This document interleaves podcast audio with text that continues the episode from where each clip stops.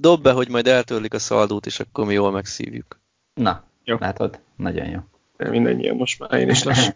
Üdvözlünk minden hallgatót a házi karanténból. Ez itt a Villanyóra, a Villanyautósok egyórás podcastja, amiben minden héten megvitatjuk a hazai és nemzetközi elektromobilitás újdonságait és eseményeit. Eddig nem foglalkoztunk a podcast rögzítésének időpontjával, de azok számára, akik később hallgatják a felvételt, fontos lehet. Ma 2020. április 9-e van. Lassan egy hónapja tart a koronavírus miatt a kiárási korlátozás, így a podcastot Skype-on keresztül mindannyian otthonról rögzítjük. Beszélgető társam ezúttal is Bíró Balázs és Szűcs Kábor, alias Szöcske. Én Antalóci Tibor vagyok. Előre elnézést kérek mindenkitől, aki uh, hallgatja ezt az adást. Nekem a héten előjött a pollen allergiám. Persze, uh, persze, biztos. Mindenki a, azt mondja.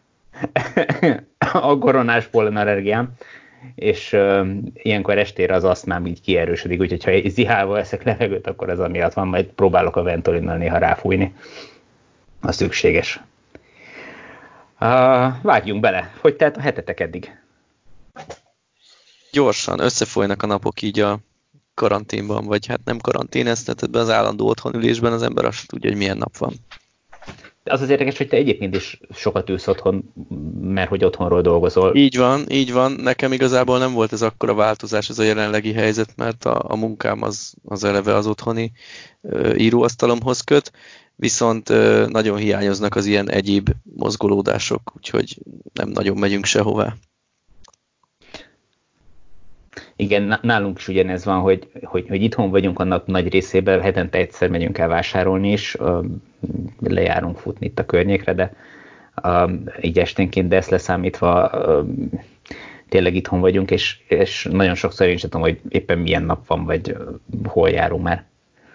Ráadásul pont most van a legszebb idő, gyönyörűen süt a nap állandóan, lehetne menni mindenhová, ilyen hosszú napsütéses tavasz ritkán van, állandóan esik máskor az eső. Hát most, hogy otthon kell ülni, állandóan süt a nap, de legalább jól termelnek a napelemek. Na igen, uh, azt ha, a, ha jól tudom, ezt akkor neked... átvezetést, erre készültél? Nem, ez hirtelen ez volt. Nagyon, ez nagyon profi, nagyon profi volt. Köszönjük szépen. Na, napelemek. Meséljetek róla, nektek van napelem a házatokban, úgyhogy osztáltak meg a tapasztalatokat. Na, hát, Szöcske, neked több tapasztalatod van, mert most lett 5 éves az első telepítésed? Így van, így van. Április másodikán volt 5 éves a régebbi napelemes rendszerem, ami hát igazából nem nagy, akkor se számított nagynak, ma meg már különösen megmosolyogtató, 3 kW-os napelemrendszer. Amikor én ezt 5 éve vettem, akkor az az érdekes, hogy az ára az nagyságrendileg annyi volt, mint, mint amennyire most lehetne egy ilyet, illetve hát talán most már azért egy kicsit olcsóbb lenne, de amikor én megvettem, akkor utána sorra emelkedett az ár. Ennek az volt az oka leginkább, hogy bevezettek egy környezetvédelmi termékdíjat a napelemekre, amit én csak napelemadónak szoktam csúfolni megszűntek a európai gyártók, egyre több napelemet inkább Kínából hoznak be, ezért védővámot tesz rá az EU, ha jól tudom, elgyengült a forint az utóbbi öt évben, tehát gyakorlatilag én végig azt éreztem, hogy de jó, hogy megléptem ezt a beruházást, mert, mert később se lett volna olcsóbb. Hát most már azért, azért, azért az öt év alatt most eljutottunk odáig, hogy most már valamivel olcsóbban, de nem nagyságrendekkel. Nekem kb. 1 millió 300 ezer forintos beruházás volt ez öt éve és 5 év alatt több mint 16 ezer kWh áramot termelt meg, tehát úgy majdnem a felét, tehát kb. 600 ezer forint értékű áramot már megtermelt, lassan ledolgozza a felét. Ez az eredmény egy kicsit gyengébb, mint amit Magyarországon elvárhatunk, mert Magyarországon kilowattonként ilyen 1100-1200 kWh közötti termelést szoktak hozni a napelemek.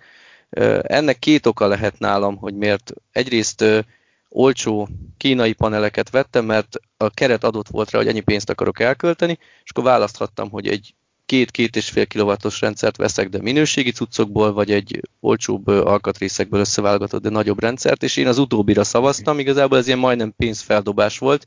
Úgy döntöttem, hogy ha lesz vele valami garanciás probléma, vagy kicsit kisebb a termelés, azt kompenzálja nekem azt, hogy már az első pillanattól egy nagyobb rendszer van fent, és végül is tulajdonképpen nem bántam meg ezt, hogy, hogy így döntöttem.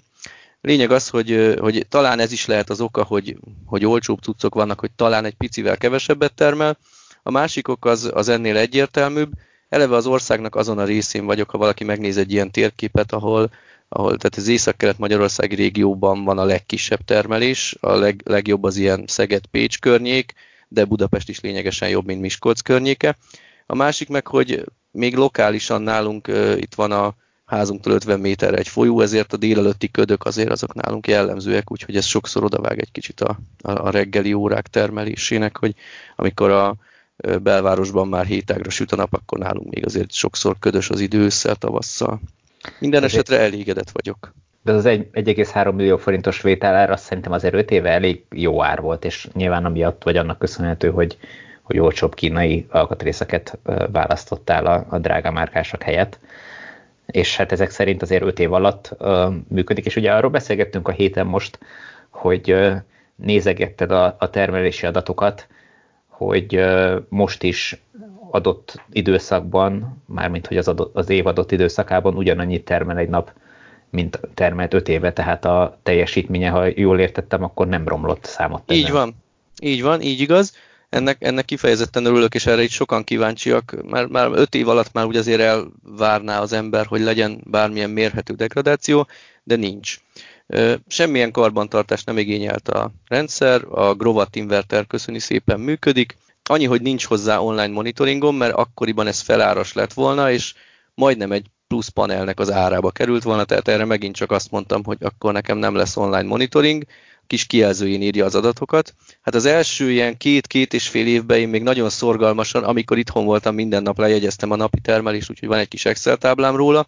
Aztán nyilván, ahogy elmúlik az újdonság varázsa, egyre kevésbé izgatja az embert, tehát azért az évfordulóra igyekszem figyelni, hogy akkor megnézzem, meg időnként meg megnézek egy-egy napot, elsősorban a, a legnaposabb, legjobb teljesítményű napokat szoktam megnézni, és akkor összevetem az adott hónapnak, vagy, a, vagy azoknak a heteknek a termelésével, és itt tapasztalom azt, hogy gyakorlatilag most az elmúlt napokban egy ilyen szép napos idő van, simán hozta azt, mint az első néhány hetében, amikor vadonatúj volt a rendszer, Mindezt úgy, hogy, hogy soha le nem volt mosva. Tehát most például már nem volt, nem tudom, vagy két-három hetes semmi eső, úgyhogy akár poros is lehet a, a panel, de, de simán hozza azokat az adatokat, úgyhogy én nem aggódok.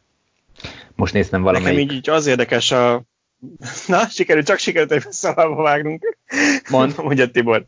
Mondjam? Jó, én azt akartam csak mondani, hogy nekem az érdekes így Szöcske adataiban, hogy ugye és ezt egyébként el szoktuk mondani a villanyautótán, és valahol mégiscsak ez, ez is összefügg ezzel, hogy az emberek ugye félnek attól, hogy amikor kiszámolják mondjuk, hogy ha én beruházok valamibe egy kicsit több pénzért, akkor mondjuk 5-10 év alatt nekem ez hogy térül meg, és még ha ki is jön a matek, csomó szó van ebben, jó, de hát az olyan bizonytalan, most akkor belemerjek tenni ennyi pénzt végül is. Ugye erről szoktunk beszélni akkor, amikor arról van szó, hogy mennyi felárat ér meg egy azonos tudású benzineshez képest mondjuk egy villanyautó. És én azt akkor szoktam elmondani, hogy szerintem, szerintem csomóan, bár lehet, hogy matek kijön nekik papíron, de félnek ettől. És itt is ezt látom, hogy ki szokták számolni, hogy hány év alatt térül meg neked a, a napelem, és úgy vagy vele, hogy jó, hát de most 10 év, hát most 10 év alatt ki tudja, mi lesz, az olyan hosszú, meg hogy oké, hogy 20 évig tényleg termel, vagy 25 évig, de hát most ez tényleg úgy lesz-e. És én azt néztem most Szöcske itt a számaidnál, hogy, hogy gyakorlatilag azt írtad nekünk, hogy kb. 16 ezer kilovattórát termelt 5 év alatt a rendszered ami egy ilyen nagyon-nagyon durva felszámolással azt mutatta, hogy most 5 év alatt a felénél vagy a bekerülési költségnek, tehát hogyha ugyanezt kifizetted volna egy szolgáltatónak áramban, akkor, akkor az nagyjából egy ilyen 600 valahány ezer forint lett volna, Pont, és 1,3-ba került. Így Tehát van, emberi szemben szerint 10 év alatt te nullán leszel, ez a rendszer meg szerintem egy 20 évig valószínűleg termel neked, nem? Így van, így van, én is ezzel számolok, bár én mindig hozzá szoktam tenni az ilyen beruházásokra, hogy itt azért az ilyen személyes dolgokat is figyelembe kell venni, egy elektromos autó, egy napelemnél is, hogy én jobban érzem magam, egyszerűen nekem adott egy kis pluszt, hogy, hogy itt a tetőn nem cserepek vannak, vagy ha cserepek is vannak, de fölötte ott van a napelem is, és ezzel hozzájárulok egy kicsit a tisztább áramtermeléshez. Tehát én úgy gondolom, hogy ha ezt kizárólag anyagi oldalról nézzük, akkor igen, lehet olyan feltételeket teremteni úgy az elektromos autóvásárlásnál, mint a, mint a napelemnél, hogy rámutassunk arra, hogy kockázatos befektetés nem éri meg, de azért, azért rezeg a léc, tehát, tehát ha, meg, ha meg úgy csűröm a matekot, akkor meg bőven megéri. Ezért, ezért én azt mondom, hogy, hogy ha hozzátesszük még a kis érzelmi pluszt, akkor, akkor végképp jó döntés volt megvenni.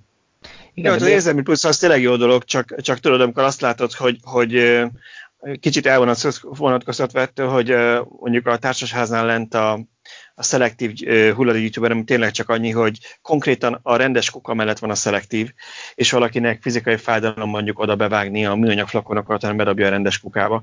Tehát, hogy ez az érzelmi plusz, ami mondjuk nekem is nem akarom tudni, hogy azt tényleg feldolgozzák-e újra, én úgy érzem, megtettem érte mindent, hogy legalább én akkor oda visszam, le tudod. De hogy olyan, ha, ha olyan, olyan az emberek hozzáállása, hogy, hogy van, akinek meg ez is sok, akkor nem biztos, hogy meggyőz mindenkit, vagy nem biztos, hogy mindenkiben benne van ez, hogy én, én tényleg beleraknék mondjuk ennyi pénzt azért, mert úgy érzem, hogy, hogy hozzájárultam ahhoz, hogy tisztább legyen a környezet. Ez egy, ez egy olyan kör, ahol most ezt elmondtad, ahol szerintem ezzel sokan azonosulni tudunk, tehát nekünk ez nem egy újdonság, de, de azért jó tudni azt is, hogy anyagilag is megtérül, mert, mert neked ez tíz év után nem fog így öngyulladással eltávozni a tetődről, hanem még valószínűleg kb. ennyi termelni fog. Igen, valójában, ha hozzáteszek még egy-két plusz infót, akkor kiderül, hogy jóval hamarabb megtérül, ugyanis hát most manapság már nem, nem köthető megfelelő feltételekkel, de ez nekem lakástakarékból volt finanszírozva, tehát gyakorlatilag az 1 millió 3-ból én saját tőkét kevesebb, mint 1 milliót tettem bele, mert az ilyen állami támogatás és kamat, akkor még volt 3%-os kamat is rajta, illetve mi háztartásunk viszonylag takarékos, tehát nekünk nem volt 3000 kWh évi fogyasztásunk, ilyen 1500-2000 között volt. Viszont minél nagyobb napelemes rendszert vesz valaki, annál jobb a fajlagos költség. Amikor én néztem ilyen másfél-két kilovattos rendszereket, az lett volna 900 ezer forint, tehát alig volt drágább dupla akkorát venni. És akkor gondolkoztam, még akkor a villanyautó nem, nem került szóba, mert nagyon drága lett volna, illetve nem is olyan volt az életem, hogy, hogy szükségem lett volna rá, kevesebbet autóztunk, és gondolkoztam, hogy hogy lehetne ezt hasznosan elhasználni.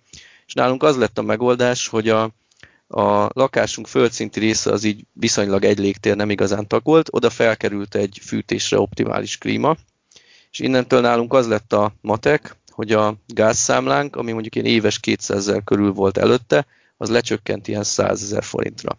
Tehát hm. amiatt, amiatt, hogy így nagyobb napelemes rendszert vettem. Tehát ha mondjuk ehhez hozzáadom még azt, hogy vettem egy minőségi klímát ilyen kb. 300 ezer forintért, akkoriban annyiból lehetett venni egy elég jó klímát felszereléssel. Tehát így egy 1 millió hatos beruházást nézek, de jóval többet hoz, mert, mert nem csak a, 120 ezer forint értékű áramot spórolja meg egy év alatt, hanem, hanem mondjuk megspórolt nekem a korábbi 60 ezeres éves villanyszámlámat, meg, meg 100 ezeres gázszámlámat, tehát így már is 160 ezer a megtakarítás, és nem 1 millió három volt a saját tőke, csak bő 1 millió, hogyha a klímát is számolom. Illetve ha mondjuk azt számolom, És akkor... az autódat is. Nem, tehát nem csak, nem csak ezeket sporoltam meg, hanem a benzinköltségnek hát igazából ugye, legalábbis egy viszonylag kis részét, mert ez addig tökéletesen hozta a klímás fűtésnek és a lakás fogyasztásának a, a nullázását, amíg, amíg nem elektromos autóztunk. Aztán, hogy jött az elektromos autó, úgy, úgy egyre többet kellett ráfizetnem, és ezért került fel idén januárban egy második rendszer, ami egy 2,8 kW-os, ezt már így kisakkoztam, hogy, hogy körülbelül erre lesz szükség, ez addig biztosan elég lesz, amíg ilyen viszonylag kisakus autóm van, mert nyilván egy hosszú nyaralásra én nem tudok itthon tölteni, mert egyszerűen nem, nem tudok 1000 km áramot betölteni. Ha lenne egy 100 kwh Teslám, akkor lényegesen több lenne az itthoni töltés aránya, mert akkor nem csak a év 300 napját oldanánk meg, hanem a, hanem a hosszabb utakat, a nyaralások jelentős részét is itthon több betöltött árammal oldanánk meg, de addig, amíg ilyen kisebb akus autónk van, addig, addig így a két rendszer együtt már, már fedezni fogja. Tehát gyakorlatilag a második rendszert azt azért vettem meg, hogy ez már az autó töltését fedezze, és innen megint egy érdekes dolog, hogy ha, ha én nem a villanyszámlával hasonlítom össze, hanem pont ö, kiszámoltam most az egyik hónapban, hogy mennyi volt a havi futása az Ionicnak, és ha azt felszoroznám egy ilyen átlagos 6-7 liter fogyasztású benzines autóval, akkor a napelemes rendszernek a bekerülési árát azt kevesebb, mint két év alatt visszahozná. De még visszakanyarodva ehhez, hogy miért kell ennek befektetésnek lenni úgy általában egy, egy napelemes rendszernek. Ez egy alternatíva szerintem, vagy legalábbis én, én úgy tekintek rá, alternatíva a hálózati elektromos áramnak, illetve nyilván nem megy önállóan, mert ahhoz akkumulátorok kellenének, ráadásul elég sok, meg túl kéne panelezni a házat, meg, meg minden, de a, hogyha ha azt el tudom érni vele, hogy havonta nekem az ugyanannyiba kerül, mint hogyha én megvenném a szolgáltatótól az áramot, de én itthon magamnak megtermelem, teljesen környezetkímélő módon, akkor miért ne választanám ezt a megoldást ahelyett, hogy valahol egy távoli erőműben szenedégetnek azért, hogy én itthon tudjak világítani. Nyilván a, Azért, a Tibor, az azt mondom, hogy mert milyen szép lelkűek vagyunk, de, de, ha, de ha azt nézed csak, hogy, hogy vannak a két észérvek, meg a konkrét számok győznek meg, őket ez nagyon nem fog érdekelni, viszont az már lehet érdekli őket, hogy, hogy, hogy ténylegesen anyagilag jobban jár. Még egyszer mondom, e, ebből a szempontból nyilván nem Szöcskét meg engem kell meggyőzni, mert, mert mi is így gondolkodunk erről.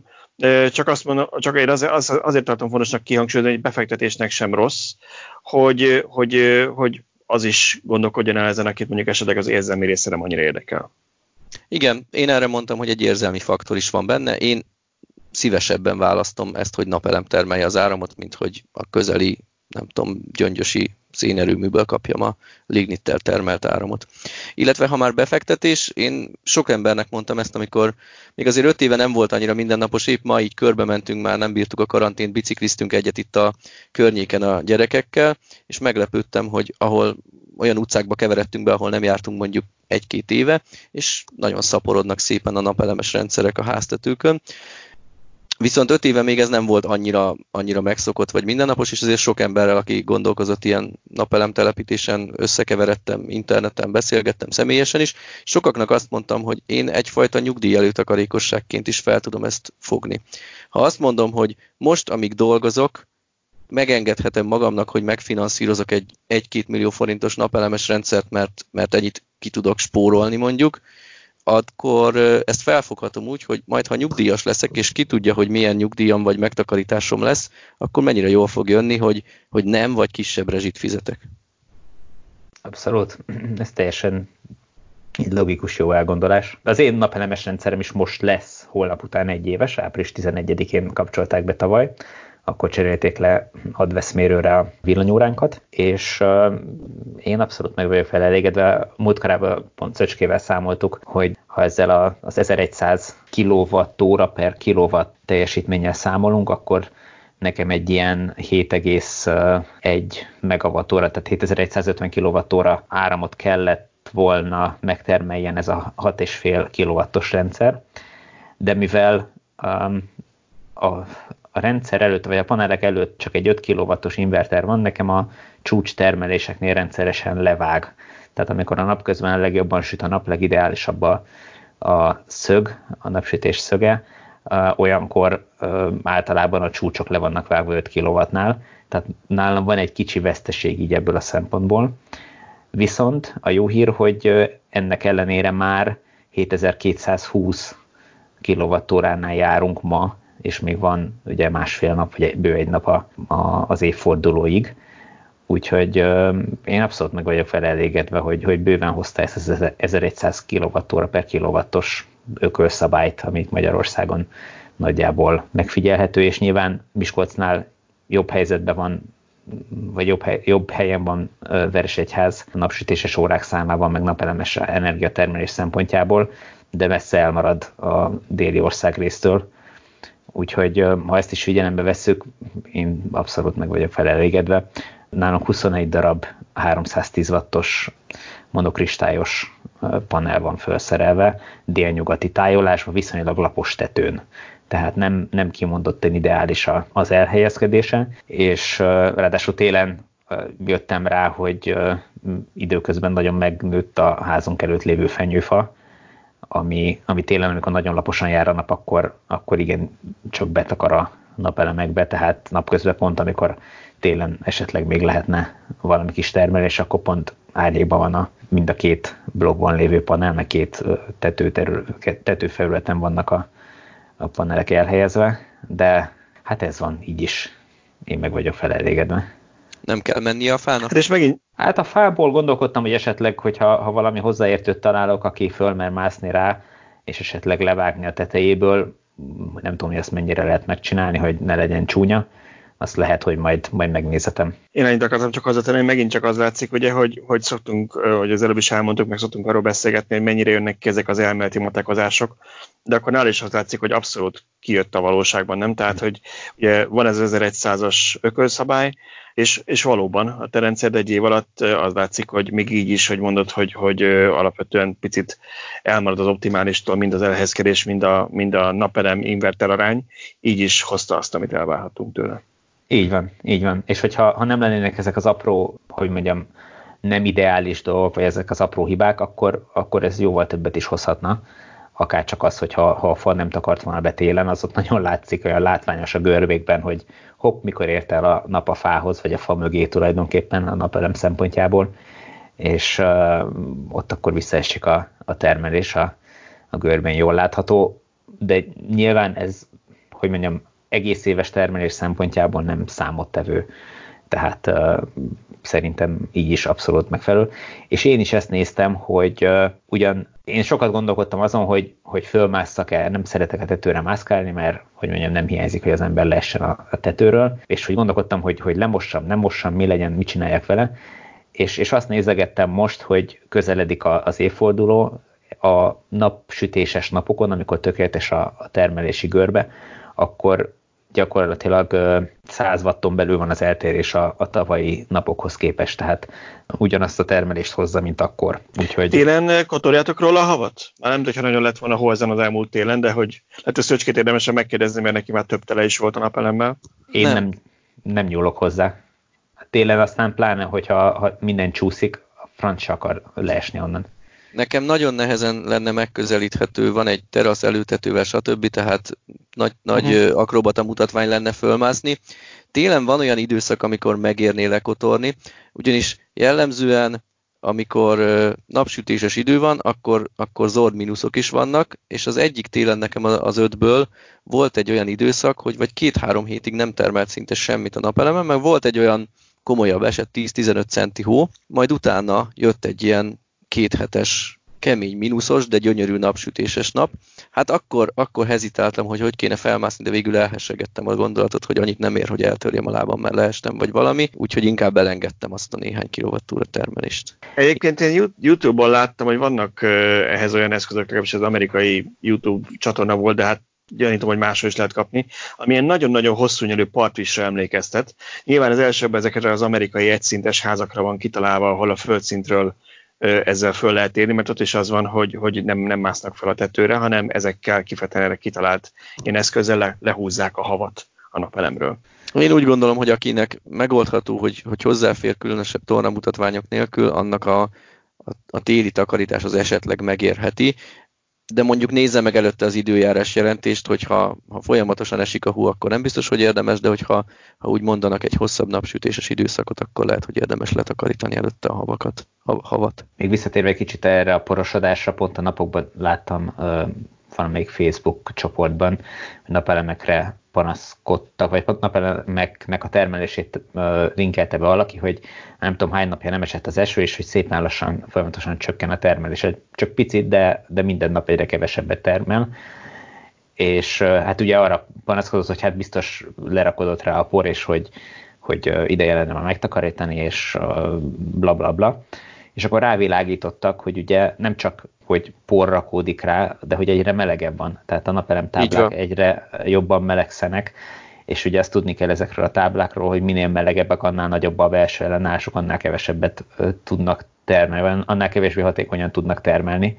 Tehát nem amiatt esik vissza, mert hogy szépen nap, napról napra szépen lerakódik rá a por, hanem egyszerűen melegszik a panel, tehát egyszerűen nem, nem igazán éri meg fölmászni és letakarítani ezeket. Igen. Most március vége áprilisra az nagyon ideális napelemes idő volt, mert ilyen 10 fok alatt maradt sokszor a nappali hőmérséklet is, voltak jó kis hajnali fagyok, de gyönyörűen sütött a nap, úgyhogy ez a, ez a lehető legjobb, amit a napelem kaphat.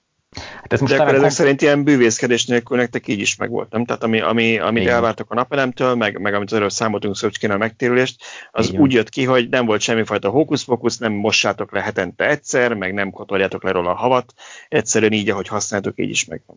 Így van. Így nem fog, én nem foglalkoztam vele az elmúlt egy évben semmit, azon kívül, hogy rendszeresen nézegettem a számokat, hogy, hogy mikor mit termel, hogy egyáltalán legyen viszonyítási alapon meg, meg tudják róla. Ugye ezen valami, valami, valami ilyen csoportot fogunk itt alakítani. Az ilyen megszállottak, akik írogatják Excel táblában a napi fogyasztásokat, és miatt nagyon azt jelentek, hogy most beszólok mind a kettőtöknek, én éveken keresztül minden kiadásomat forintra írtam Excel táblában, és a rezsinél még a mai napig ezt teszem, úgyhogy hasonló, hasonló betegségben szenvedek, mint ti. Beszélgethetünk egy kicsit a, a szaldóról, meg a szaldó utáni esetleges rendszerekről, mert azt Élet tudom, hogy, hogy Élt a élet a szaladó után, igen. Mert ugye, ugye nektek is, meg hát Magyarországon ugye az a rendszer van, aki esetleg nem tudjanak mondjuk el, hogy ö, gyakorlatilag amikor éppen a ház nem fogyaszt annyit, amit megtermeltek, vagy hát gyakorlatilag túltermelés van, ugye azt visszatöltitek a hálózatba, és amikor meg több szükséget van a háznak, és keveset termel, mondjuk éjszaka nincsen termelés, akkor meg ugye vételeztek a hálózatba, és a évente egyszer elszámoltak az áramszolgáltatóval, hogy mennyi volt ennek a szaldója, nagyon elmésen ezért hívják szaldós rendszernek. És ugye ez ezt igazából csak az lehetne kiváltani, hogyha akkumulátorokat raknánk be, amit, amit eh, Tibor is mondott, ami egyrészt piszok drága, másrészt eh, annál is drágább valószínűleg, szóval ez még egy nem még az eljárható út, és hogy hallunk róla, hogy talán, azt nem tudom, és hogy segítsetek, hogyha nektek van konkrét infotok, hogy szóval róla, vagy, vagy attól félünk, vagy attól tartunk, hogy meg fog szűnni ez a szaldós rendszer Magyarországon, akkor hogy fog ezt kinézni? Hát először is ez egy riogatás, tehát azért azt tegyük hozzá, hogy, hogy ilyenre terv konkrétan még nincs. Mindenki mondja, és nyilvánvaló mindenki tudja, hogy előbb-utóbb el fog jönni, ugyanúgy, mint ahogy eljött a fizetős uh, nyilvános töltésnek az időszaka is, tehát előbb-utóbb az is el fog jönni, hogy az áramszolgáltató nem fogja ugyanannyiért átvenni az áramot, mint amennyiért adja nekünk. Tehát lesz egy különbözet, ugyanúgy, mint, a, mint ahogy a pénzváltónál is fizetünk különbözetet a, a vételi és az eladási ár között ugyanúgy lesz különbözet abban is, hogy hogy veszi át majd a, a szolgáltató az áramot, és hogy adja majd utána nekünk vissza azt a, ö, ugyanazt az energiát, amikor nekünk szükségünk lesz rá. De ez abszolút De azt, természetes. Tibor, hiszen... azt, azt bontsuk már akkor egy kicsit ki, mert, mert nem biztos, hogy mindenki beleásta magát. Én ugye szintén most ilyen napalemes történet közepén vagyok, úgyhogy ezért, ezért néztem én is ennek utána, hogy ha, ha abba gondol bele csak valaki, most miért mondja ezt a Tibor, hogy, hogy mennyit fizet érte a szolgáltató, és, és mi mennyit fizetünk. Ugye alapvetően, amikor a szaldós rendszerről beszélünk, akkor itt igazából csak teljesítményről vagy kilovattóra felhasznált árammennyiségről beszélünk egész pontosan. Tehát azt számoljátok, hogy mondjuk nem tudom én 1000 kilovattórát töltöttél vissza, 500-at használtál el a hálózatból, akkor, akkor 500 lóg neked a szolgáltató, amit majd le, le tudsz fogyasztani. De hogyha pénzről beszélünk, akkor ez sajnos úgy néz neki, hogy ha mondjuk ilyen nagyságrendileg 40 forinttal számolunk per kilovattóra, ez nem pont ennyi, de mondjuk vegyük 40 forintnak, akkor senki úgy gondolja, hogy ha mondjuk én 40 forintért veszem a szolgáltatót, ő majd 40 forintért veszi meg tőlem.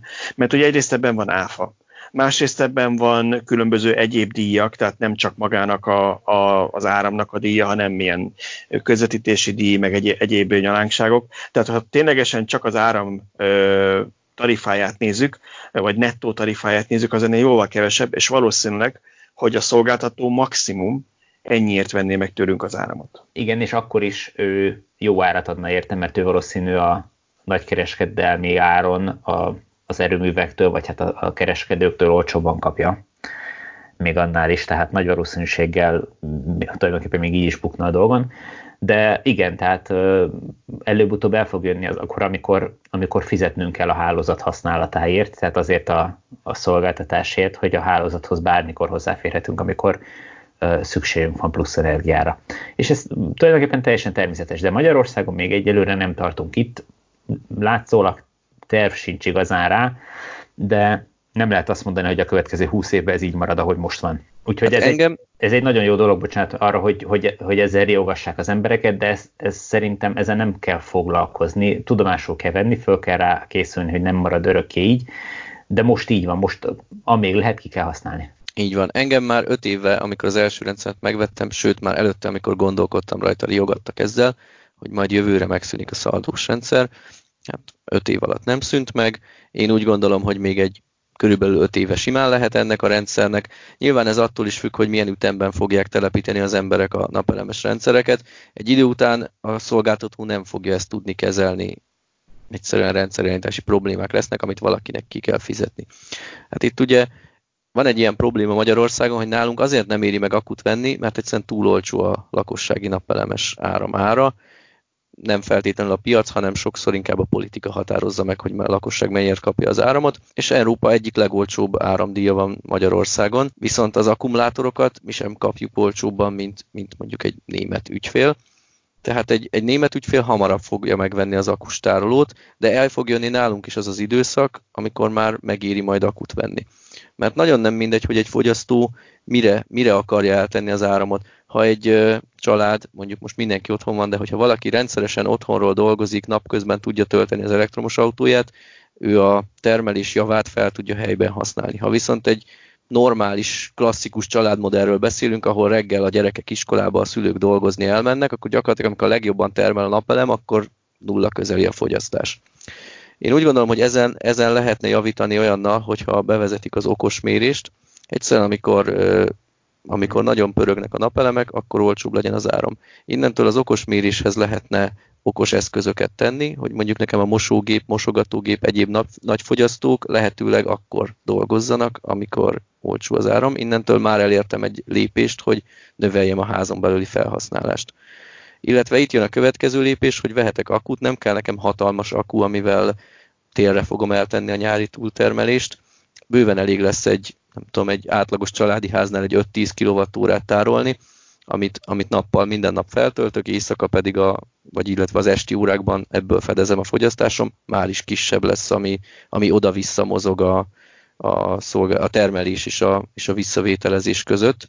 Én úgy gondolom, hogy egy típusú ügyfél kerülhet kellemetlen helyzetbe a szaldó megszűnésekor, aki, aki egyszerű, ilyen ellenállással működő, tehát hagyományos elektromos fűtést tervez a házába, és ehhez egy hatalmas napelemes rendszert tesz föl. Mert ő azért lesz bajban, mert neki nyáron lesz egy brutális túltermelés, amivel nem tud mit kezdeni, megveszik tőle 15 forintért, télen viszont lesz egy hatalmas áramigény, amit visszavásárolhat 40 forint vagy 37 forintért majd az aktuális áron. Tehát nála lesz egy nagy, nagy kiadás, egy nagy bukó.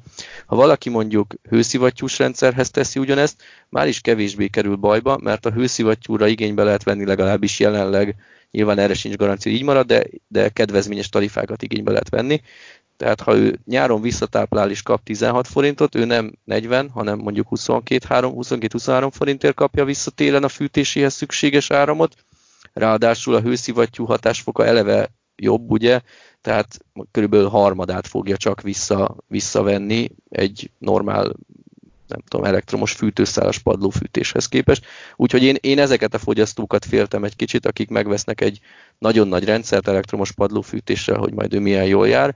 Szerintem ők bajban lesznek, hogyha véget ér a szaldós elszámolás. Hát legalábbis kevésbé fognak jól járni, mint ahogy most. Nyilván. Tehát nagyon nagy baj azért, azért akkor se lesz, de nyilván máshogy alakul majd a matek.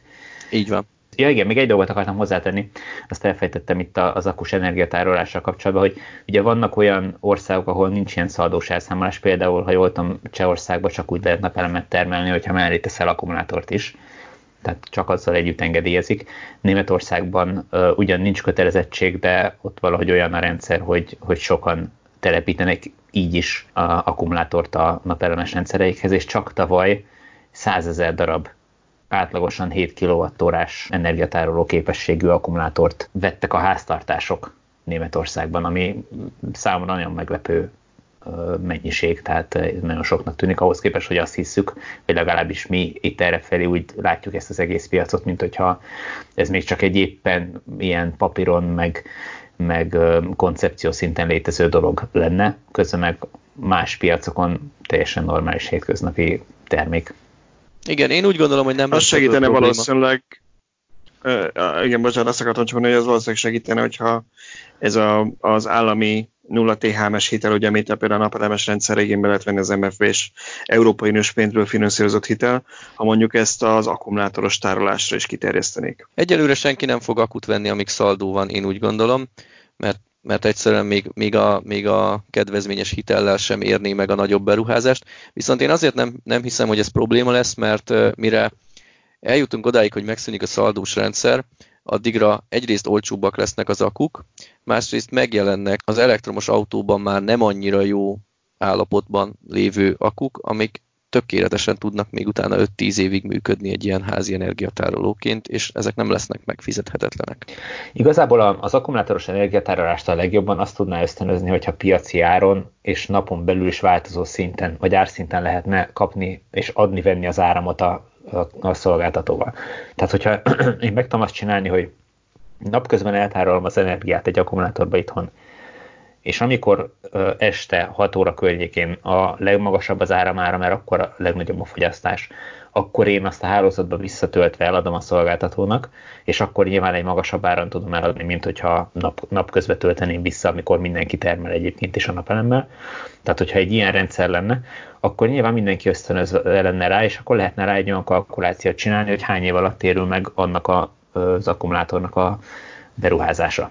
Hát egy ilyen rendszerben, akár napelem nélkül, olyan háztartásban, mondjuk egy társasházban, ahol nincs saját tetőd, ahova fel tudsz tenni napelemet, ott is megérhetné akkumulátor telepítened. Pontosan. Gyakorlatilag kiszervezheti az akutelepeket az áramszolgáltató azzal, hogyha van egy tényleg naponta többször változó, változó áramár, és innentől, hogyha ha a rendszer van annyira okos, az, az, az akus rendszerre gondolok, ami nézi folyamatosan az interneten, hogy most éppen x forint alatt van az áramára, akkor feltöltöm az akut, most meg y, akkor visszatermelek, vagy első körben legalább a házfogyasztását akkor nem a hálózatból fedezem, hanem az akuból. Pontosan, tehát ezzel a, a szolgáltató is rengeteg terhet átdobhat a, a fogyasztóknak a, az oldalára, hogyha ha értelmesen határozzák meg a, az áramárát. Úgyhogy, és nyilván ezek a, ezeket a költségeket valahol így is ő is kifizeti a szolgáltató, tehát nem, uh, hogy mondjam, nem, ettől nem jár rosszul a szolgáltató, hiába tűnik elsőre úgy, hogy ő majd akkor drágán megveszi tőlem az áramot, hiszen azt az áramot ő drágán egyébként is megveszi valamelyik erőműből tehát meg, meg az erőművek rendelkezésre állását fizeti, meg szóval elég komoly költségek vannak ott, amiket, amiket rengeteget lehetne faragni ezzel. Most nyilván pontos számokat mi nem tudunk, nem vagyunk ennyire benne, de az elmélet az valahogy így néz ki, és vannak országok, ahol ez már a gyakorlatban is működik, például Angliában ilyen tarifák léteznek, úgyhogy ott ezt már a gyakorlatban is ismerik. Viszont Tehát szerint... nem aggódunk a szaldótól vissza, vissza lezárva a gondolatot, a szaldó megszűnésétől. Igen, szerintem lépjünk tovább, mert van még két témánk, amit így, így fölírtunk, és, és szerintem érdemes lenne beszélni róla. Az egyik ez a sajnálatos esemény, amely héten történt, és az egyik Facebook csoportban jelent meg róla a kép megbeszámoló, hogy egy villanyautós társunknál kigyulladt a garázs az egyik éjszaka, és mindkét autójuk kiégett benne. Az egyik egy elektromos autó volt, egy egy éves Nissan Leaf, ami hát így elég rosszul hangzik, nyilván az ő kérdése is az volt, hogy most akkor, akkor mi lesz, ő elvesztette az autóját, állami támogatás van rajta, azt nem tudom, hogy hitel volt-e rajta, de majdnem lényegtelen. Persze az állami támogatás miatt kötelező kaszkója volt. Azt most nem tudom, én nem követtem Szöcske, te azt nézted, hogy végül is mire jutottak, hogy hogy kell az állami támogatást ilyenkor visszafizetni, vagy az hogy működik? Konkrétumot nem olvastam, illetve még nem, nem szerepelt a posztban de hozzá, hozzáértők, vagy akik jobban benne vannak, az ő véleményük az az volt, hogy ilyenkor a kaszkó első körben a, az állami támogatást fedezi. Uh-huh. Ha ezen kívül jut pénz, hát nyilván jut, mert azért ezeknek még magas az enrútax érték ezeknek az autóknak, akkor a következő körben a, a hitelt, ha van hitel az autón, és uh-huh. ha ezután van még maradék pénz, akkor az, az jut a tulajdonoshoz. Tehát akkor ezt valószínű a kötelező megkötendő kaszkó az fedezte valamilyen szinten. Hát valamilyen szinten igen, de hát ugye az az autót magát fogja fedezni, de azért neki itt van egy leégett garázsa, és egy leégett másik autója, azt már nem feltétlenül fogja fedezni, hiszen, hiszen ott csak az autó saját értékét, mínusz értékvesztést tehát, tehát levonják, hogy már ez nem egy új, hanem egy azért egyéves autó volt. Kérdés, hogy, hogy azért nyilván van mindenkinek lakására, házára is biztosítás.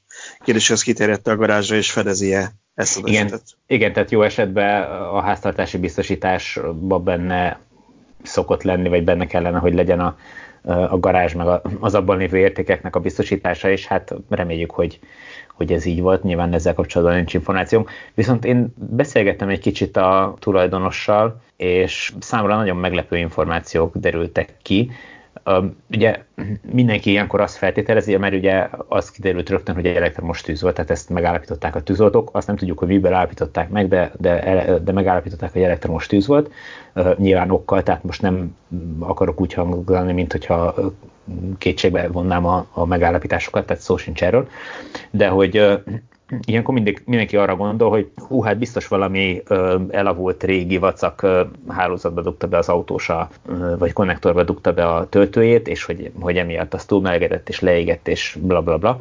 De én rákérdeztem, és ezt a konnektort, amiben a gyári EVS-ével, 10 amperes EVS-ével töltötték az autót, azt tavaly direkt az autóvásárlásakor építették ki két és fél négyzetmilliméteres keresztmetszetű kábellel, tehát a 10 amperhez abszolút jól méretezetnek tűnő, nyilván nem tudjuk, hogy milyen messziről jön a kábel, de, de nem tűnik rossznak, tehát a két és fél négyzetmilliméter az, az egy abszolút megfelelő kábelezésnek tűnik a 10 amperhez.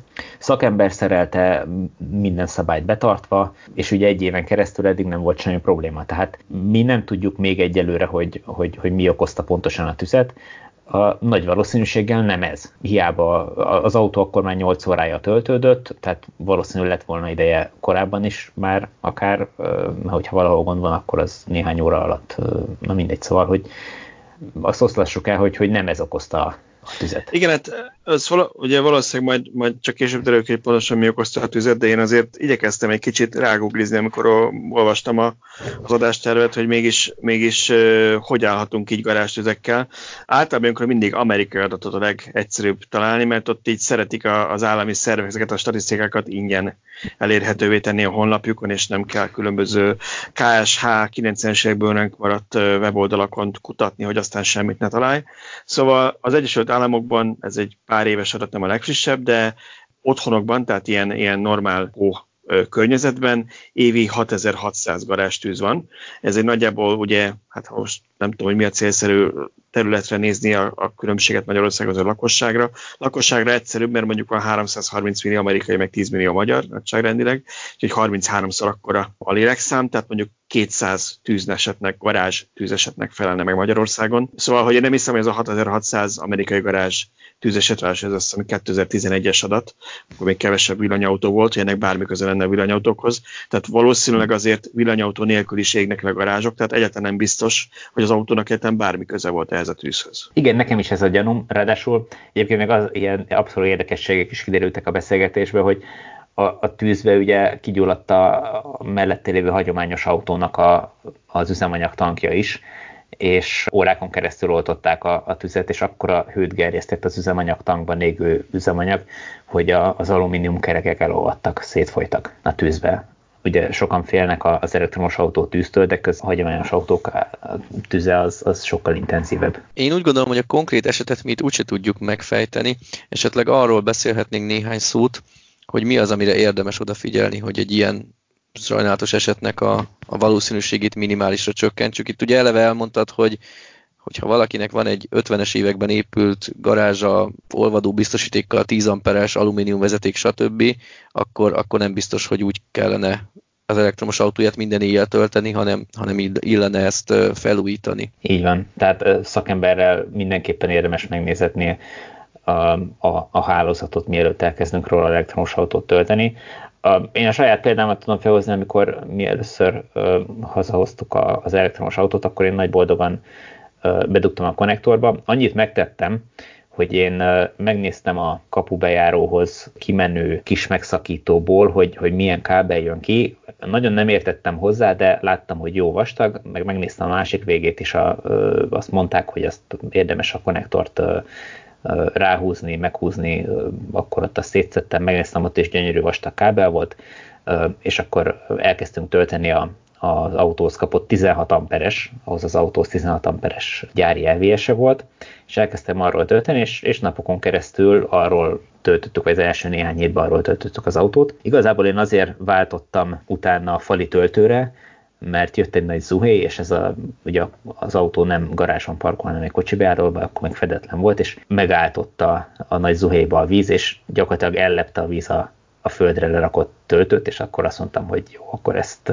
ezt nem játszok tovább. Nyilván ez, ez nem egészséges, hogy egy töltő áll a, a pocsájában. Na mindegy, lényeg az, hogy a, a felszerelt 16 amperes fali töltőről még vagy két éven keresztül töltöttük az autót, miután egyszer csak elszállt a, a töltés, meg úgy unblock minden áram, ami a kocsi beállóhoz ment.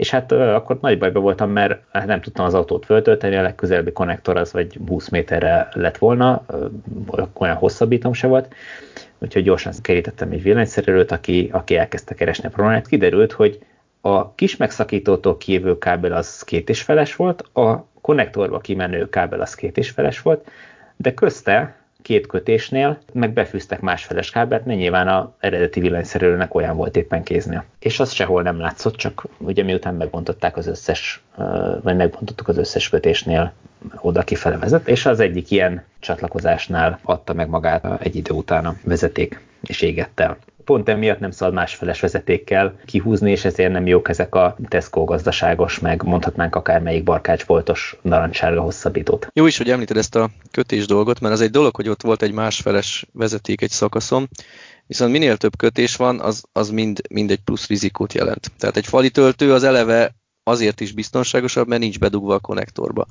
Mert ahol van egy, van egy kötés, vagy van egy konnektor, ahol a dugvilla találkozik vele, az folyamatosan melegszik, visszahűl, melegszik, visszahűl, lazulnak a kötések, egyre jobban melegednek, és ami felszereléskor tökéletes volt, az lehet, hogy egy-két-három év múlva már annyira melegszik, hogy, hogy veszélyes lehet. Úgyhogy egy fali töltővel rögtön kiküszöböltél egy kötést. Ami nekem például nem tetszik, hogy sokan azt mondják, hogy szeretném mérni, hogy mennyi áramot használ fel az autó, ezért bedug egy konnektoros fogyasztásmérőt a, a konnektorba, és abba dugja a töltőt. Hát tök jó, hogy arra rá van írva, hogy 16 ampert mér, de azért ezeket én úgy gondolom többnyire nem arra tervezik, hogy ott 8-10-12 órán keresztül menjenek rajta át ilyen nagy teljesítmények. Ugyanúgy a, a, a hosszabbítóknál, ugye a narancsárga hosszabbítónál például gyakran bele van ütve a, a dugvillába vagy a konnektorba, hogy 16 amper, hát igen, csak közben 0,75-ös a vezeték, és, és az a 16 amper, az csak a konnektorra meg a dugvillára vonatkozik, a köztelévő vezetékre nem, mert ha ott megnézzük, a vezetékre rá van írva, hogy mondjuk maximum 10 amper, de ott meg megint csak ez van, hogy hogy nem tartós igénybevétellel bírja ezt a, ezt a nagyobb teljesítményt. Hát ez annyira így van. Igen, hogy... és talán, hogyha amikor arról szoktunk beszélni, hogy miért, miért jó ötlet falit töltőt feltenni, azért azt, azt is, azt is hozzá lehet tenni, hogy, hogy ugye ezek a konnektorok sem arra vannak kitalálva, ami mondjuk a Tibornál a garázsban volt, hogy, hogy mondjuk 12 órán keresztül folyamatosan ezt a, ezt a teljesítményt átráncsad rajta. Így van. Én jártam úgy egyébként ilyen narancsárga kábellel, még sok-sok évvel ezelőtt, hogy kényszerből nem otthon, hanem máshol voltunk, töltöttem ilyen kábellel, és egyszer csak nagy duranással elégette az egyik szál a kábelben, mert valószínű ott korábban valamikor megtört, megsérült belőle a kábel, és, és gyakorlatilag egy fél óra múlva, miután bedugtam, az a teljesítmény, ami átment rajta, az, az elégette azt a, azt a sérült vezeték részt. Úgyhogy ez, ez veszélyes. Nyilván így, hogy szabadban volt kint, nem okozott tüzet, de akár okozhatott is volna, hogyha ha mondjuk lakótérben van. Ezért szeretem azt, hogyha ha lentebb is tudjuk venni egy hordozható töltőnek a teljesítményét, mert oké, okay, hogy otthon megcsináltatjuk rendesen a, az elektromos hálózatot, mert nap mint nap töltünk, de simán van olyan, hogy elmegyünk egy rokonhoz, ismerőshöz, aki jó fej és megengedi, hogy töltsünk, hogy ne kelljen útközben töltenünk, ugye ezzel rengeteg időt megtakarítunk, de nem tudjuk, hogy ott, ott mennyire hibátlan az elektromos hálózat. Úgyhogy én még a Leafemhez vettem egy 6-tól 16-an pedig állítható, hordozható töltőt, és az a vicc, vagy hát tény, hogy többet használtam 6 amperes állásban, mint 16-osban, mert ha elmegyek valahova egy hétvégére, akkor időm bőven van, hogy feltöltsön az autó akár 6 amperrel is. Innentől miért, miért sietnék, miért töltenék fel 4 óra alatt, ha nekem van erre 24 órám? Abszolút egyetértek. Ez nekem is okozott többször problémát az előző autónál, hogy a 16 amperes töltőt, amit adtak hozzá, azt nem tudtam használni, hogyha máshol voltunk, mert sorra leverte mindenütt a, a kis megszakítót, mert egyszerűen ez nem fért bele, mert nyilván más is rajta volt még a hálózaton, és hogyha le tudtam volna venni 6 vagy 8 amperre, akkor még tudtam volna tölteni, így viszont nem ment a, a dolog. Lehet, hogy az autó függő, de ugye van olyan elektromos autó, ahol az autóban is tudod állítani, nem? Ha jól Igen, tudom, egyébként ez lenne a legjobb ez lenne a legjobb szerintem. Tehát én úgy tudom, a Teslákban állítható, meg a Hyundai Ionicban is állítható. A Leaf valamiért nem engedi ezt, ott ezt nem tartották fontosnak. Hát igazából az ember viszonylag olcsón megúszhatja szerintem egy ilyen 50 ezer forintos tétel, ami a, az elektromos autó árához képest nem egy hatalmas, annyiért már lehet venni egy, egy olyan töltőt, amit tudunk állítani 6-16 között, és akkor, Igen, akkor ezt a ezzel az, megoldjuk. az a gondom, hogy most ugye adnak egy töltőt az autóhoz. Most én vegyek még egyet, most akkor lesz egy olyan töltőm, amit nem használok, hogy mondjam. Nyilván, így... nyilván jó lenne, hogy, hogy ahogy tényleg például a Hyundai-ba, Kia-ban az autó menürendszerében is, meg a, az autózadott töltésvezérőn is tudjuk állítani három fokozatban a töltést. Igen, ez szerintem a, a menüben egy, hogy mondjam, egy, egy, egy egyszerű opció kellene, hogy legyen. Nem hiszem, hogy, hogy programozásilag, meg akár technológiailag ez egy, ez egy bonyolult és nehezen megvalósítható dolog. Átvehetni Akkor... a többi gyártó, javasoljuk. Így van, üzen, üzenjük a, a többi gyártónak, hogy ezt, ezt jó lenne, hogyha mindent bevezetnék. Én még egy témát dobnék föl, mert lassan kifutunk az időből. Az merült föl bennem így a héten, és ezt így Balás felé, aki ezt a témát jobban ismeri, címezném ezt a kérdést, hogy a Tesla mennyire tudná vajon kihasználni, vagy, vagy mennyire életszerű az a, az a gondolat, hogy a Tesla átálljon erről a negyedéves ciklikusságról, amit gyakorlatilag minden adásban emlegetünk, hogy a negyedév különböző szakaszában különböző piacokra termel autót, és emiatt nem egyenletes az eloszlás, átálljon egy olyan termelésre, ami azt biztosítaná, hogy gyakorlatilag minden hónapban ugyanolyan mennyiségű autó érkezzen a világ összes piacára. Hát igen, néztem, amit erről írtál, mert nyilván vonzó ez a gondolat, és egyébként arra, mint egy szóval kitérhetünk, hogy mi mindenre lehet ezt a, ezt a leállást most felhasználni, akár a, akár a tesla akár más gyáraknál. De én azt mondom, hogy én, én nem várok ebben változást addig, amíg, amíg nem nyílik meg a berlini gyár is. Ugye Shanghai-nál már látjuk, hogy az előző negyed évben a korábbi 6-7 hajó helyett már csak kettő ment Kínába, és a legfrissebb hírek szerint most már megkapta az engedélyt a nagy akus verzióra és a Model 3 a kínai hatóságtól a helyi gyártású verzióra persze. Tehát ha minden jól megy, akkor nem sokára már egy hajó fog Kínába menni, legalábbis Model 3-at nem fog vinni maximum. Tehát, hogy tényleg negyed évente megy egy hajó, ami elviszi ezt a pár S-et, meg X-et, amit még, amit még eladnak ott. Tehát, hogy én nem várok nagy változást, amíg, amíg nem indulnak el a helyi gyárak. El, elsősorban azért, mert ugye több probléma is van azzal, hogy, hogy miért nem ilyen egyszer átállni. Vegyük például azt, hogy ilyenkor, amikor át kell állni mondjuk az európai autókra, akkor egy pár dolgot azért a gyártósoron is meg kell változtatni, mert kicsit más a, a homologizációs szabvány mondjuk a lámpák szempontjából, meg egy-két ilyen nyalánkság szempontjából. Emiatt ilyenkor le kell állni, átállítják egy picit a gyártósorokat, hogy másfajta alkatrészeket táraznak be, és azt pedig célszerű egyszerre nagy volumenben megcsinálni, és nem hetente cserélgetni e, ezeket a dolgokat. Tehát van ennek egy ilyen praktikus oldala. Akkor a másik oldala az, hogy ezeket ugye a hajókat el kell szállítani. Ugye megint csak célszerű lekötni nagyobb kapacitást, és mondjuk a hajókat csurik tölteni autóval, mint hogyha mondjuk hetente küldenének ezer autót, vagy kétezer autót, és aztán utána ugye megint, megint a következő hajóban csak annyi menne. Nem azt mondom, hogy nem lehetne egyáltalán kimatekozni, vagy nem lehetne mondjuk a negyedéves helyett talán egy, egy negyedévente kétszer beállni egy ilyen ciklusra. Én azt hiszem, hogy most már annyira rohamosan rohanunk előre az időben, Pont ma volt Elon Musknak egy tweetje, ami, hát nem tudom, hogy írunk-e róla cikket, mert, mert egy elég minimális információ, ilyenkor mindig elgondolkozom, hogy megéri-e, de ugye egyetlen egy mondat van, ami új hír, amin így ment a találgatás, hogy mikor lesz Európában Model Y, hogy meg kell -e várnunk a berlini gyárat, ahol ugye azzal kezdődik a gyártás, vagy ahogy Kínában a Model 3 indult, hiába épült a gyár, azért elkezdték már előtte vinni Amerikából az autókat, és gyakorlatilag megkaptuk ma a választ, úgy néz ki, hogy nem lesz Model Y, még nem indul a berlini gyár, ugyanis megkérdezték Muskot, hogy mikor lesz Európában Y, és azt válaszolta, hogy nagyjából egy év múlva, amikor Berlinen indult. Úgyhogy én azt hiszem, hogy, hogy amikor berlini gyár elindul, akkor mindenképpen a Model Y-nál már normalizálódik a helyzet. A Model 3 az ugye később fog Európában készülni. Az S meg a, pontosabban az Y meg a 3-as Kínában ugye hamarosan mind a kettőt gyártják, úgyhogy én, szerint, én ettől várnám ezt, a, ezt az átállást, nem hiszem, hogy előtte meglépik. Nem tudom, én, én továbbra is életszerűen tartanám, hogy gyakorlatilag a második negyed év már úgyis kuka, emiatt a nagyjából egy hónapos gyárleállás miatt, amit kénytelenek voltak meglépni Fremontban is. Ezek után most túl nagy veszteség emiatt már nem érni a céget. Az meg, hogy ugye átállni a gyárban, hogyha ha más gyártók meg tudják oldani azt, hogy ugyanazon a gyártósoron két-három tök különböző autó gördül le, akkor az most, hogy egyik autóra ilyen lámpát, a másik autóra meg olyan lámpát kell felszerelni, az hát ne okozzon már nekik problémát oldják meg. Hát bizonyára meg tudják oldani, csak nem mindegy, hogy milyen költséggel is. És Muskról azért úgy tudjuk, hogy szereti megfogni a pénzt. Tehát ha ő meg tud fogni azzal némi pénzt, hogy, hogy negyed évente egyszer állnak át, három helyett, akkor én úgy gondolom, hogy megfogja ezt a pénzt. De a Toyota meg, se arról, arról híres, meg a Volkswagen se, hogy szórják a pénzt és mégis millió különböző opciót be tudnak építeni az autókba, egymás után jövő autókba tök különbözőeket. Villanyautókba?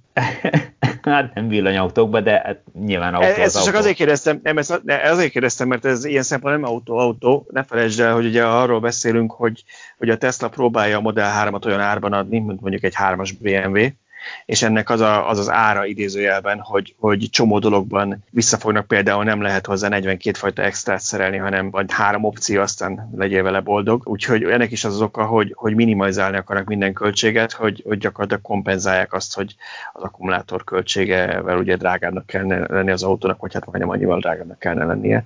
Úgyhogy szerintem azért ebben valahogy kereshető a megoldás, mert ha megnézed a Volkswagen ID3-nál is azt rebesgetik, hogy ilyen felszereltségi szintek lesznek, és nem lesz ez a a 152 opciót összerakok a menüben, nem véletlen szerintem, hogy, hogy, hogy villanyautóknál inkább ezzel próbálnak operálni. Nyilván ezt, ezt visszasor, De... és ezzel egyet is értek, hogy, hogy ne legyen millió, mert egyébként én most, hogy járt nálam néhány tesztautó, német gyártók kínálatából, megpróbáltam ezeket bekonfigurálni, hát gyakorlatilag képtelenség a, a weboldalon kiválasztani azokat a funkciókat. Én Igen. egyszer írtam egy, egy összehasonlítást, talán még a, a Model 3 európai startja környékén fejembe vettem, legalább egy éves cikk, hanem régebbi, hogy akkor összehasonlítjuk a többi prémium autóval Európában, hogy mennyi, milyen felszereltségi szinten kb. mennyire állja meg a helyét.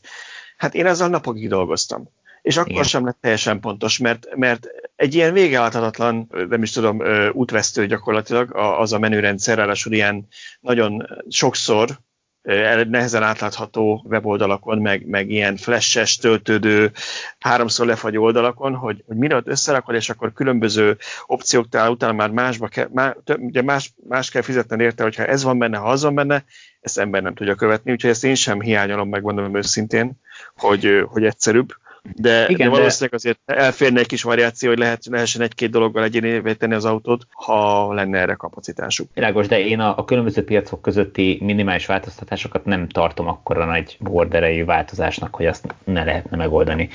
Um, autószállítások meg egyébként, uh, amennyire én tudom, rengeteg van egyébként is a világon szanaszét, tehát az, hogy most ezer-ezer autót, vagy két-három ezer autót földobni, plusz még egy-egy hajóra, hát nem tudom, szerintem nem azt nem szoroz hogy most Szerintem nézd, valami, valami oka csak van, hogy nem, nem mondjuk hetente vagy havonta cserélik ezt. Tehát nem tudja, hogy, hogy melyik piacra gyártanak. Szerintem valami, valami oka csak lesz. Nem hiszem, hogy, hogy mint a filmben a, főgonosz, a filmekben a főgonoszok így a, a macskáját simogatva a fotelban szivorozva Elon Musk azt nézi, hogy hogyan tudnak kiszúrni az európai vásárlók, hogy nem ennek nyilván pénzügyi, tehát a negyedéves eredmények hajszalása lehetett eddig a fő probléma, tehát hogy neki mindig, vagy tőle mindig azt várták el, hogy a lehető legkisebb legyen a veszteség, illetve a lehető legnagyobb legyen a profit a negyedév végére.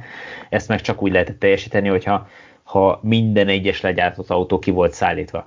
De most, hogy így el van cseszve már ez a negyed év, most majdnem mindegy, most rá lehet fogni a koronavírusra, hogy ez miért nem fog teljesülni, de hogyha most átcsúszik, tehát most legyártanak egy autót, és annak az átadása átcsúszik a következő negyed évre, akkor ott az már pluszként fog megjelenni, tehát utána ott már lehet tologatni a, a, gyártásokat, meg átadásokat. Nem tudom, szerintem ez a negyed év, ez, ez nagyon nehézen lesz. Tehát ugye több, megy mindenhol a találgatás, mindenki próbálja nézni, hogy mégis mi lehet számítani, nem csak a Tesla-nál, más gyártóknál is. Egy, most arról láttam leginkább én ezt a futatásokat ilyen fórumokon, hogy érdemes egyáltalán ebben a negyedében még Európára bármit is gyártaniuk. Tehát minek után a hajózás Fremontból olyan 21-22 nap Belgiumba, ugye kirakodás, berakodás, még hozzájön meg, mire kiszállítják, nagyjából ilyen 5 hetet lehet az egész bulira számolni, hogy ha ténylegesen, ahogy tervezik, május elején indul újra a gyártás, nem biztos, hogy megéri egyáltalán belkezdeni ebben a negyedében Európára gyártani autókat, és lehetséges, hogy csak a jelenlegi európai raktárkészleteket fogják itt eladni, ami, ami elég csúnya negyedévet fog mutatni akkor Európában a Tesla számára. Úgyhogy az is lehet, hogy ebben a negyedében igazából csak Amerikára gyártanak majd autót. Pont ezért tartanám észszerűnek, hogy mondjuk legyártanak egy adagot Európának a, a hónap végén, és azt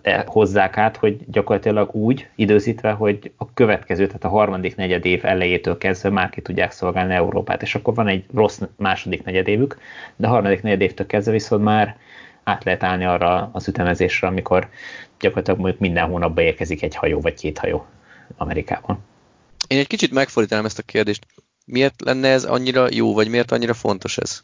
Hát, hogy folyamatos legyen az ellátás, tehát ne az legyen, hogy ha te rendelni akarsz, vagy venni akarsz januárba egy Teslát, akkor azt a márciusig kell várni rá, hanem hogy akkor januárba megrendel, és februárra itt van az autó.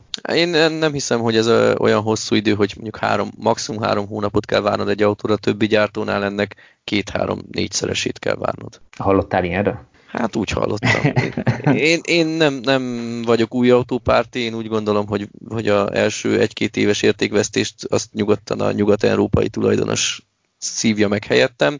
Tehát én használt autópárti vagyok, de úgy, úgy hallom, hogy azért új autóknál gyakori, hogy hosszas várakozási idő van. Tehát ehhez képest a Jó, de azért, három hónapja azért az van, mert ott azok, azokra ott van kereslet, a Tesla-ra meg Tesla nincs. várakozni. Ja, értem. Így van, tudjuk, hogy az kifulladt a kereslet a Tesla-ra, úgyhogy amiatt Az egy ilyen kor, korai, korai felhasználók megvették az összeset, mind a egy milliót eddig, de mostantól már nem lesz senki nem akar most már, csak éppen raktára termelnek, és így ki tudják szolgálni rögtön a keresletet. Igen, viszik a Marianárakba bedobni a hajókról az autókat, hogy eltűnjön.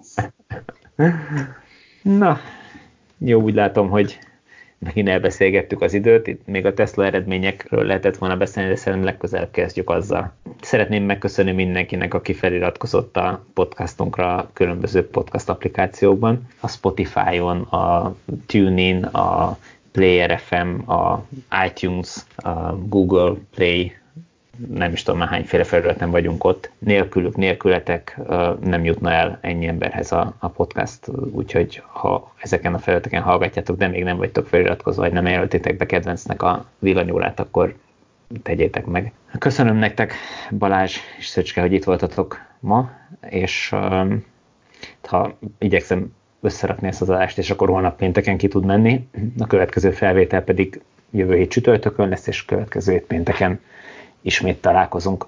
Sziasztok! Sziasztok! Sziasztok!